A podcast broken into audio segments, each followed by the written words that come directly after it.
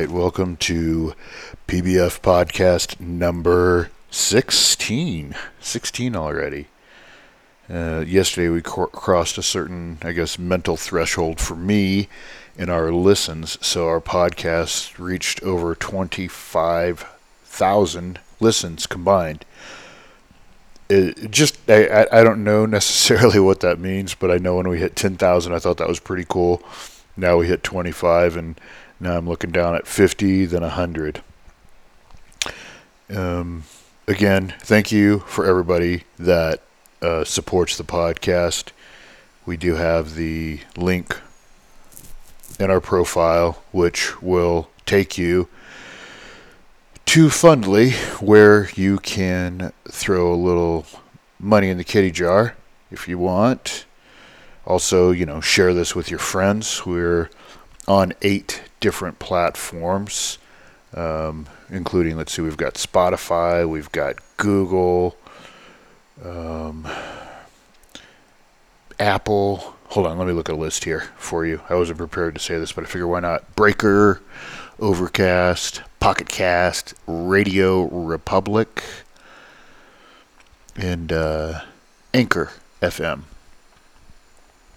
So go ahead and please share if you like what we're doing. This will help us to grow.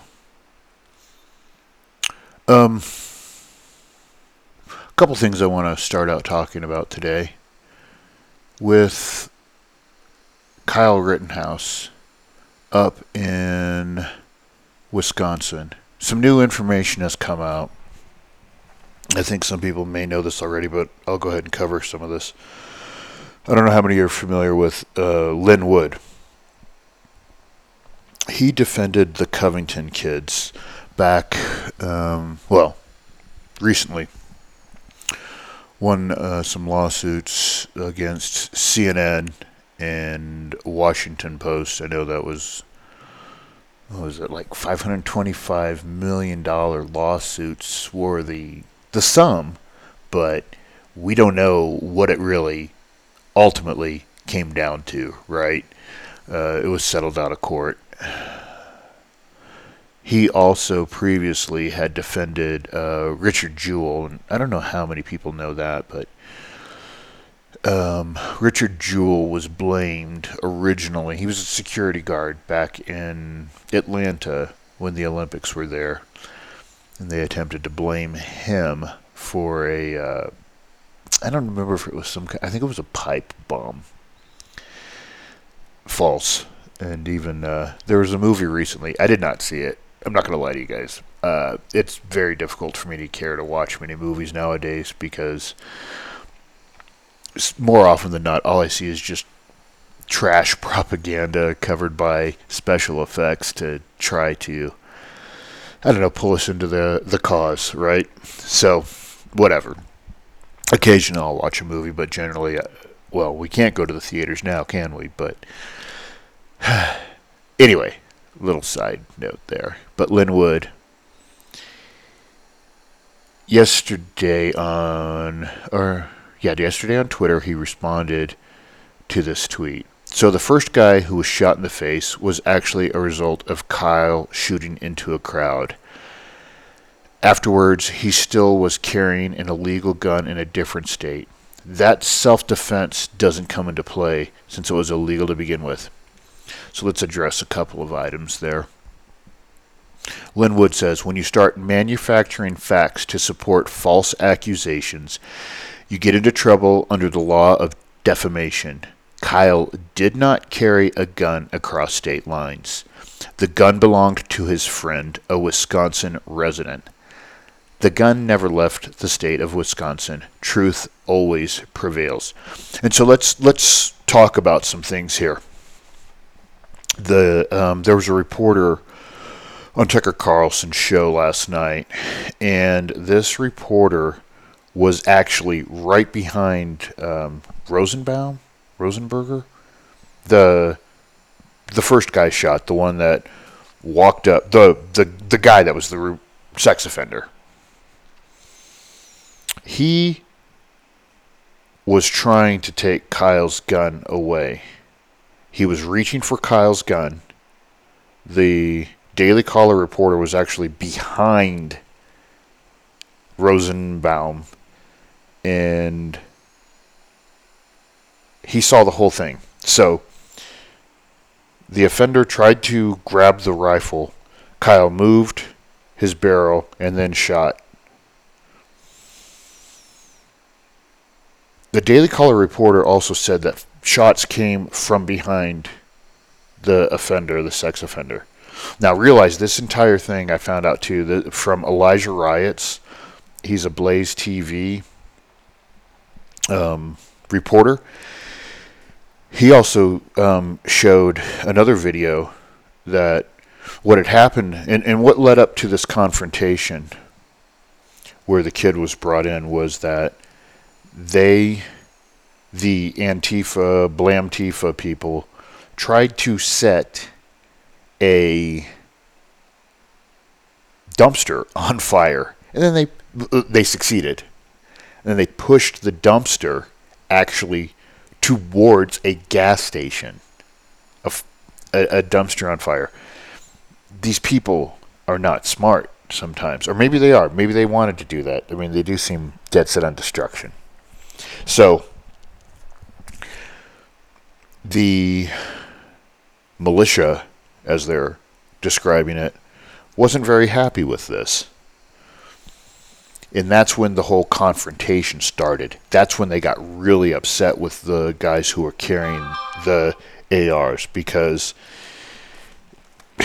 they just want to destroy things. And apparently they didn't think that they should be prevented from doing this.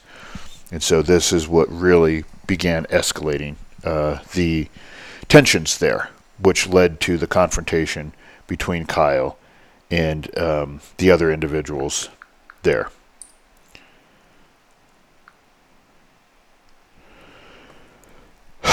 um, a few other things that we found out too as well. There were five bullet holes in Rosenbaum. One of them actually came from behind him. This was the autopsy. So Kyle shot him four times. He wasn't shooting into a crowd. Again, it's just information. He wasn't shooting into a crowd. He didn't bring a gun across state lines. He. We don't know who shot him from behind. But there's there was a bullet that was found in his kidneys as well or in the back somewhere.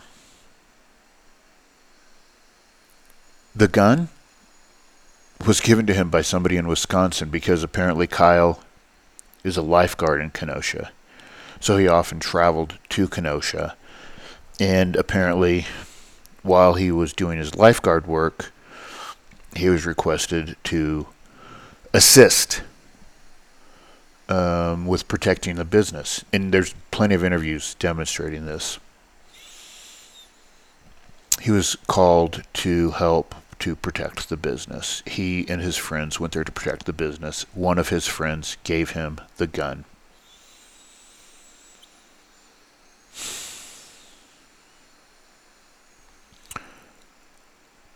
A little bit more from Lin here. The media rumor mill is in full swing to discredit Kyle. Rittenhouse, his family, and his lawyers, I would urge caution before believing any rumors or accusations of wrongdoing. They may even attack and falsely accuse me. I am protected by truth. This is not my first rodeo. At this time, I will not publicly address private facts about Kyle Rittenhouse or his family. Beyond telling you that this is a fine young boy blessed with a good family, Take media rumors and accusations with a grain of salt. In time, lies are always revealed when truth is disclosed. It's obvious here that everything we seem to know, or pretty much everything beyond basic facts, are lies coming out of there.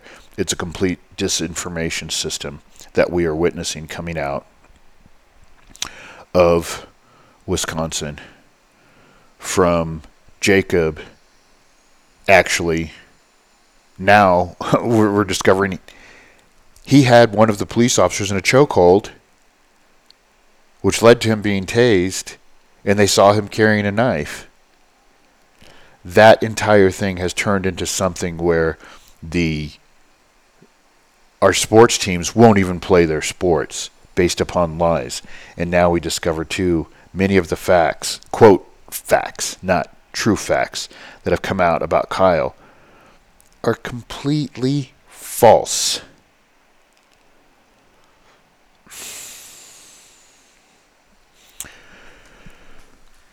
So, I do have a little bit more information.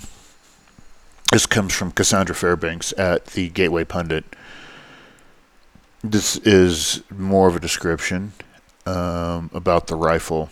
Later in the day, this is from his legal team. Later in the day, they received information about a call for help from a local business owner whose downtown Kenosha auto business was largely destroyed by mob violence. The statement continues Business owner needed help to protect what he had left of his life's work, including two nearby mechanic shops. Kyle and a friend armed themselves with rifles due to the deadly violence gripping Kenosha and many other American cities headed and headed to the business premises. So apparently, you know, they showed up about 8 p.m. Curfew passed. The mob began to, to, or the police began to disperse the group of rioters. And then the lawyer said his intent was not to incite violence, but simply to deter property damage and use his training to provide aid to injured community members. And you can even see him on video going to give aid when he's being interviewed by that Elijah Riot. Elijah Riot has a really good uh, video that he put out of a sequence. He has some really good video. There's there's a few guys, Julio Rosas, um, Elijah. I can't think of all the names right now, but um, many many people need to realize that we are being fed lies. Even the Daily Caller um, reporter that was interviewed mentioned that Kyle actually, after he shot the guy, came back and was looking down and was was seemingly willing to help more after he'd shot the guy.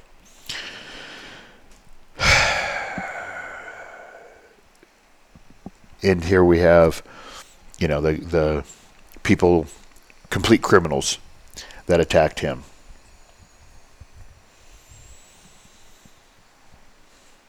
From a child molester to an abuser.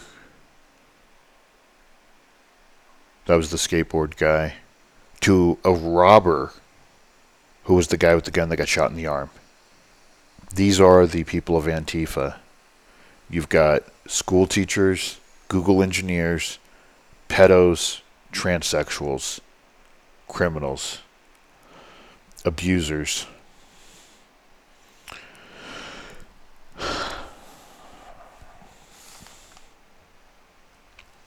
All right, there's a, a few other things I'd like to cover this morning. Let's find. I've got a story here out of Georgia that I think is really, really important. Almost 40 missing children safely recovered in Georgia sex trafficking raid. And how this isn't even like top news is just amazing. Over three dozen missing children have been rescued during a sex trafficking bust in Georgia. The raid, which was called Operation Not Forgotten, involved state and federal agents. It extended across 20 counties in metropolitan Atlanta. Multiple law agencies combed through North and Middle Georgia for two weeks in an attempt to safely recover the kidnapped children. Authorities found 26 endangered children and another 13 missing children. U.S. Marshal Service Director Donald Washington said that authorities are afraid that the children were already potential victims of sex trafficking. The missing children were considered to be some of the most at risk and challenging recovery cases in the area, based on indications of high risk factors such as victimization of child sex trafficking, child exploitation, sexual abuse, physical abuse, medical or mental health conditions. Other children were located at the request of law enforcement to ensure their well being. Nine suspects were arrested and are in jail while state prosecutors focus on the cases and medical and social workers concentrate on aiding the children. One missing child is worth thousands, in my mind, of fugitives that we go out and get. Other major U.S. cities are pursuing similar operations, though most haven't yet been completed. Georgia Governor Brian Kemp shared a statement about the raid on Twitter, writing that he and his wife, Marty Kemp, applaud the work of law enforcement in Operation Not Forgotten. Will continue to work around the clock to bring an end to human trafficking and ensure the perpetrators of this evil industry know they have no place in our state. Isn't that amazing? Um,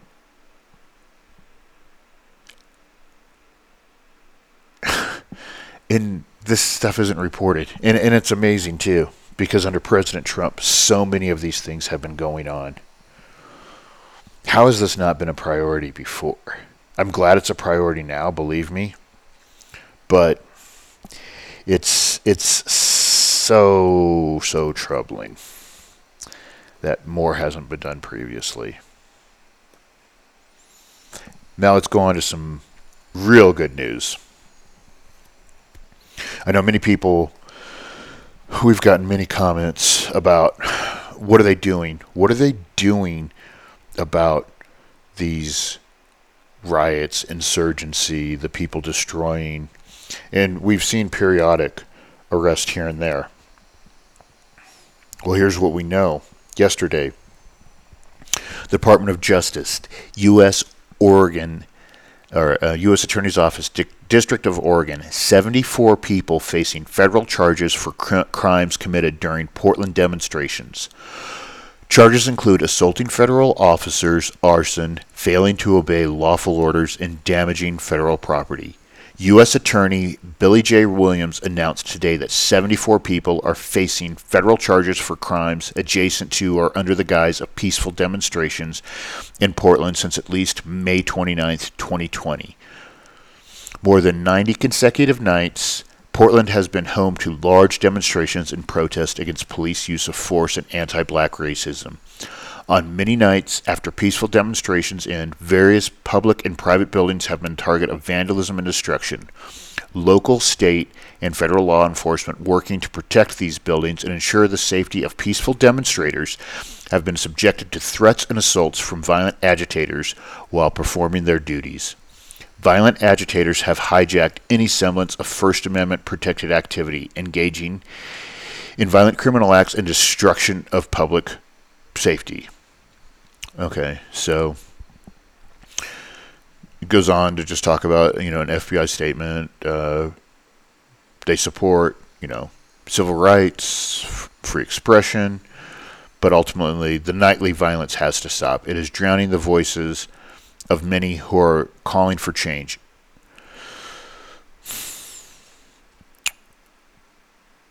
As the nation's this is interesting. ATF's involved. We're not always, we haven't been big fans of the ATF based upon some of the previous actions. Maybe they're pawns, but I don't know. As the nation's primary source for fire investigative knowledge, ATF remains responsible to investigating these actions for committing arsons in our communities and holding them responsible for their illegal actions. As a reminder, there is a mandatory minimum of five years for arson. ATF takes these violent actions seriously and will work diligently to bring justice to the victims. So, there is a list, it's on our Telegram. You can also go to the justice.gov website and look for the statement uh, related to that yesterday.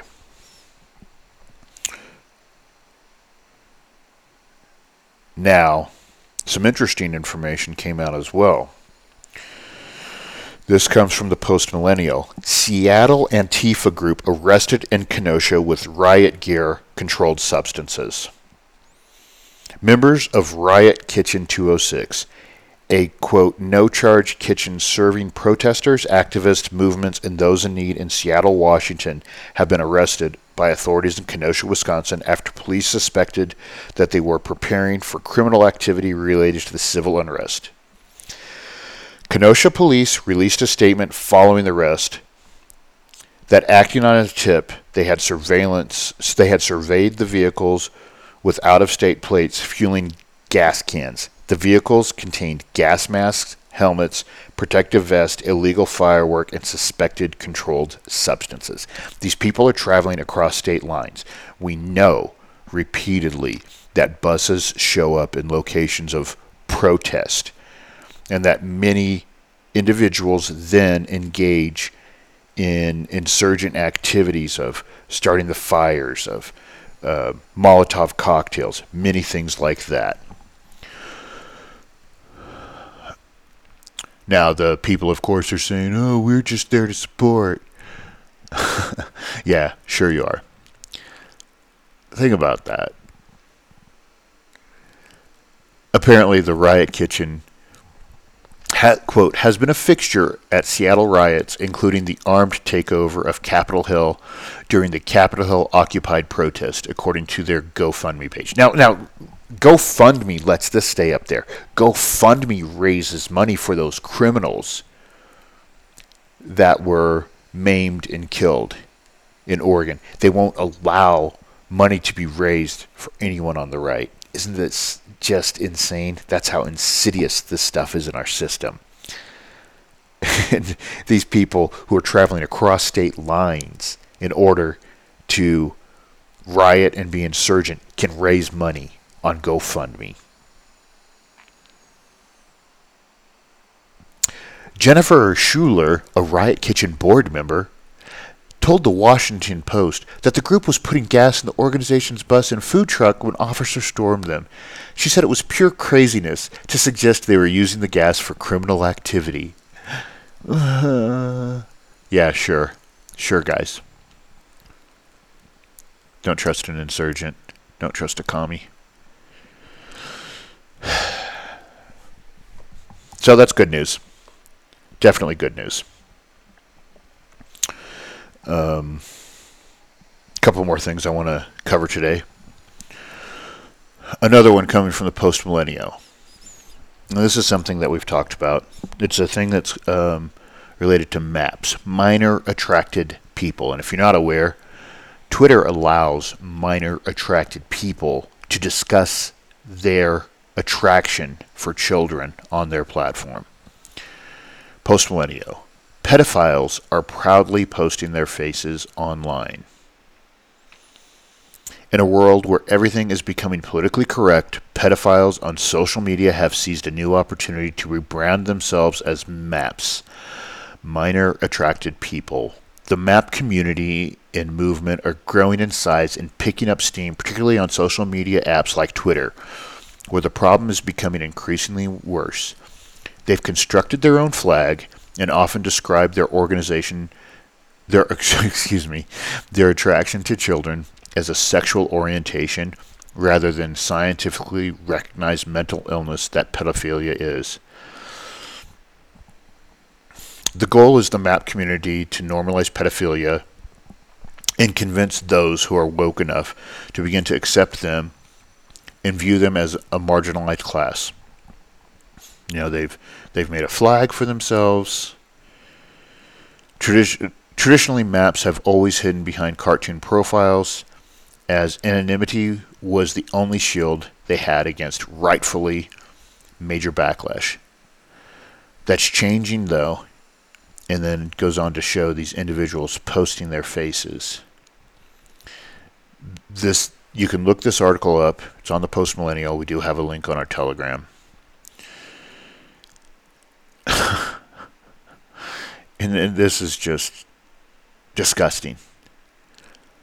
A map Instagram user named Mish, who has since deleted her account, has had her face plastered all over the internet as well. Before the deletion of her account, you could see her responding to criticism and stating that people below the age of 12 should fear her. She did this Ask Me Anything. As someone who was born female and who was preyed on by maps, you scare me. In her response, my AOA, age of attraction, is 2 to 12. So if you're older than that, you shouldn't fear anything, to be honest. Social media is allowing this and normalizing this while you these people can say these things. But you can't say anything bad, whether it's about transsexuals or even have conservative right wing opinions anymore on these platforms. We have reached levels of insanity never seen before, my friends. Never seen before. Another article from the Gateway Pundit Black Georgia man who stabbed stranger says he felt the need to kill a white man. A man arrested for stabbing a stranger on Tuesday said that he felt the need to find a white man to kill after watching videos of police brutality. Javon Hatchett, 19, is ch- uh, charged with aggravated assault and possession of a weapon during the commission of a crime after stabbing an AutoZone employee. Columbus Police Sergeant R.S. Mills testified that Hatchett said he felt the need to find a white man to kill after watching videos of police brutality. He's being held in jail. Luckily, you know, this isn't happening in uh, New York or Portland or someplace like that. He'd turn around and be let go. But that's the second one this week, inspired by the Black Lives Matter insurgency. A black man in Colorado has been arrested for a hate crime and attempted murder after stabbing a white stranger while shouting Black Lives Matter on the same day as Hatchett's attack. Steve Sinclair, 30, stabbed 29 year old Michael Connor on Tuesday while shouting Black Lives Matter and saying, I'm going to kill you and your dog. Local station 9 News reports Sinclair continued saying Black Lives Matter to police when they arrived, according to the first officer on the scene. The officer wrote that Sinclair had his hands up and said, I stabbed him, I'm a psychopath, refused to sit down, and insisted that officers should shoot, him.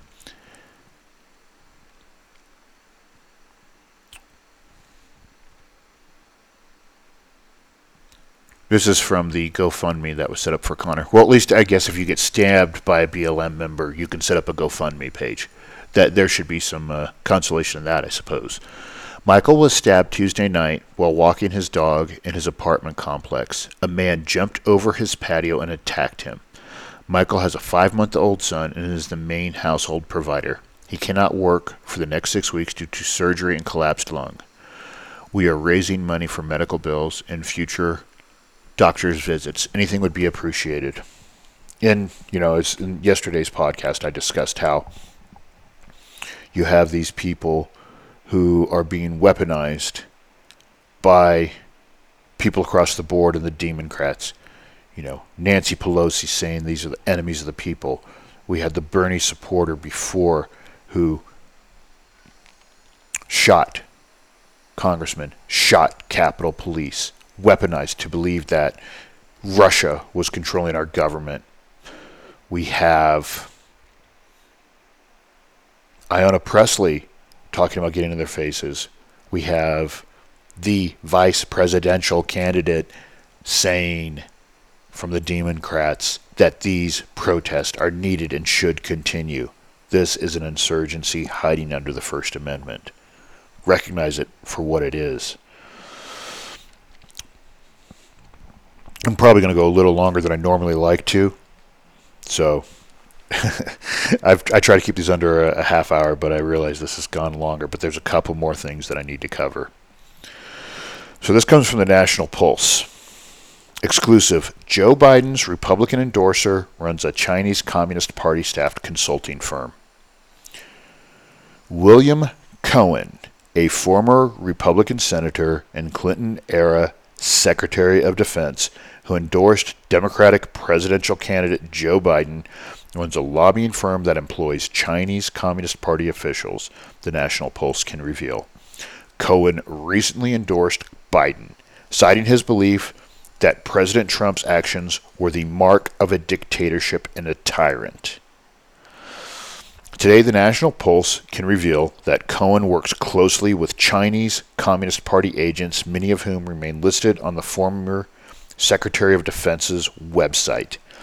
The Cohen Group's China practice claims to facilitate constructive engagement and cooperation between leading multinational companies and Chinese enterprises around the world, as well as support Chinese companies engaged in high quality investments overseas. But the reality is, the Biden is endorser is working with an oppressive dictatorship, the Chinese Communist Party, Party, helping them to launder CCP propaganda and aiding their strategies in the West. The lobbying group, which also retains former Defense Secretary and President Trump detractor James Mattis as senior counselor, claims increased activities between China and the globe brings mutual benefit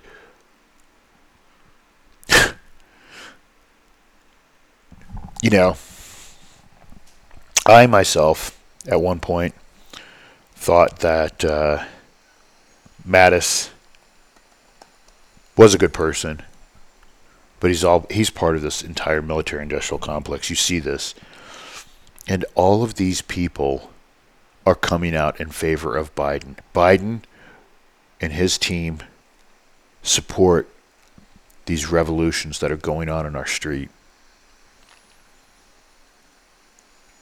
You've got the entire RINO Republican and Democrat establishment doing this. And now we're seeing that there's these people, all of these former generals across the board you know, early on too in Trump's presidency, I thought that was going to be cool. But now it looks like those people wanted to be a part of the presidency in order to keep things moving. Everybody thought that Hillary Clinton was going to win. She didn't. There were things that have been going on for years because you you see this now. A guy that was from Bill Clinton's presidency, the Secretary of State, now doing this, and he's working with the communists we have many, many people, and we know that there was a lot of our defense technology that the Chinese got under the Clinton administration. Things happen in this world that we don't necessarily always see. They like to paint a picture for us that they're doing one thing, but in actuality, they're working against our interest. Yesterday on the podcast, I talked about color revolution, just my own speculations on things, but we can start to see these things coming together. There's a guy, Rich Higgins, Rich Higgins, DC, and I'm going to read to you his thread. and he was on the NSC, the National Security Council, before. The current domestic political situation has decomposed into a national security issue. The 2020 political cycle is being utilized to mask the extremely hostile revolutionary nature of these events. Even the violence is distraction. Current intelligence indicates that a siege of the White House may initiate on or about September 17th and culminate in a November 3rd election crisis that carries on past the election. And this is what I was talking about. The I, I, I read the article yesterday. The revolutionary operational design has three key components that must be factored in. First, the revolutionaries must control the media and social media communication environment. Second, the revolutionaries must maintain control of a portion of the bureaucracy. Finally, the Republican Party and GOP establishment must be under the positive control of the revolutionary narrative and remain passive. If the revolutionaries can succeed in controlling these three components of their operation, they can be successful. Color revolutions utilize information warfare tactics to create crisis situations in which institutional leaders are placed under tremendous political pressure to support the revolutionary objective.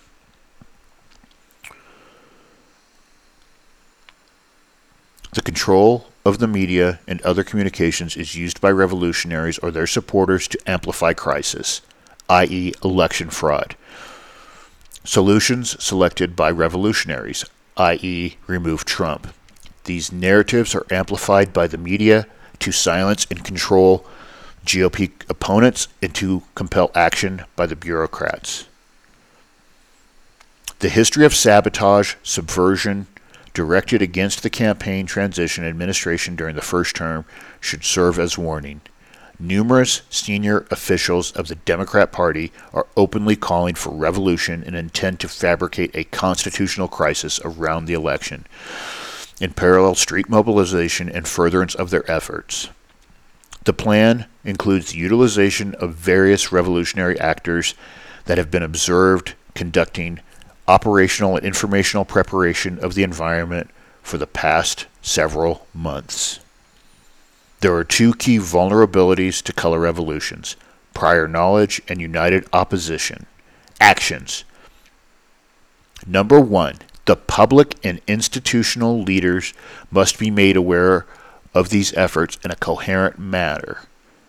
Two, MAGA, Republicans and all Americans must unite in opposition to their agenda. This is what we're seeing here. We're seeing these people in D.C. You know, Mattis called out so many of the defense officials in the Republican uh, Trump's administration to stand, step down when they initially supported this.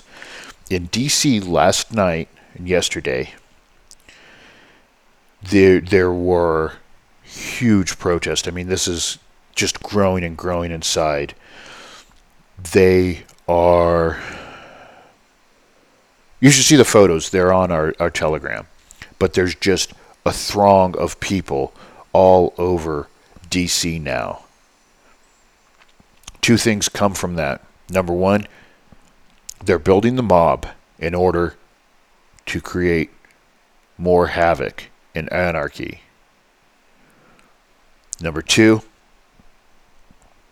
it's clear now that everybody should be able to open up their businesses, church, and school with the way that this is. These are adults out there doing this, adults of all ages. If they can do this, if they can gather in these areas, we can open up our country. This is clear. It should be clear that this virus is used as an excuse to control people, to weaponize people.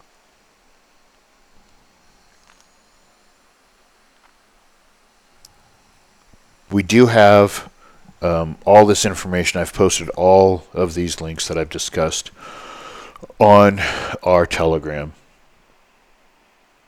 it's a it's a troubling time, but I think we need to be aware of what's going on. The establishment is going to work against our desires. They overplayed their hands with the riots. But they're not done. This riot and insurgency is far from done. There's going to be other cities that these people are going to be testing this out. They want to remove this administration because the kleptocracy, the corruption that exists at the highest levels of our government. We need to continue to stay strong and united. This is why we're seeing more and more of the things on social media where they're shutting people down. Facebook is about to shut down the Hodge twins of all people.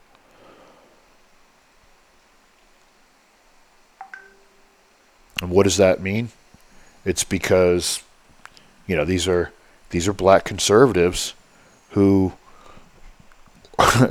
demonstrate that they're not part of the game. And I guarantee you, they're going to go after more black conservatives. They're going to try to keep shutting voices down.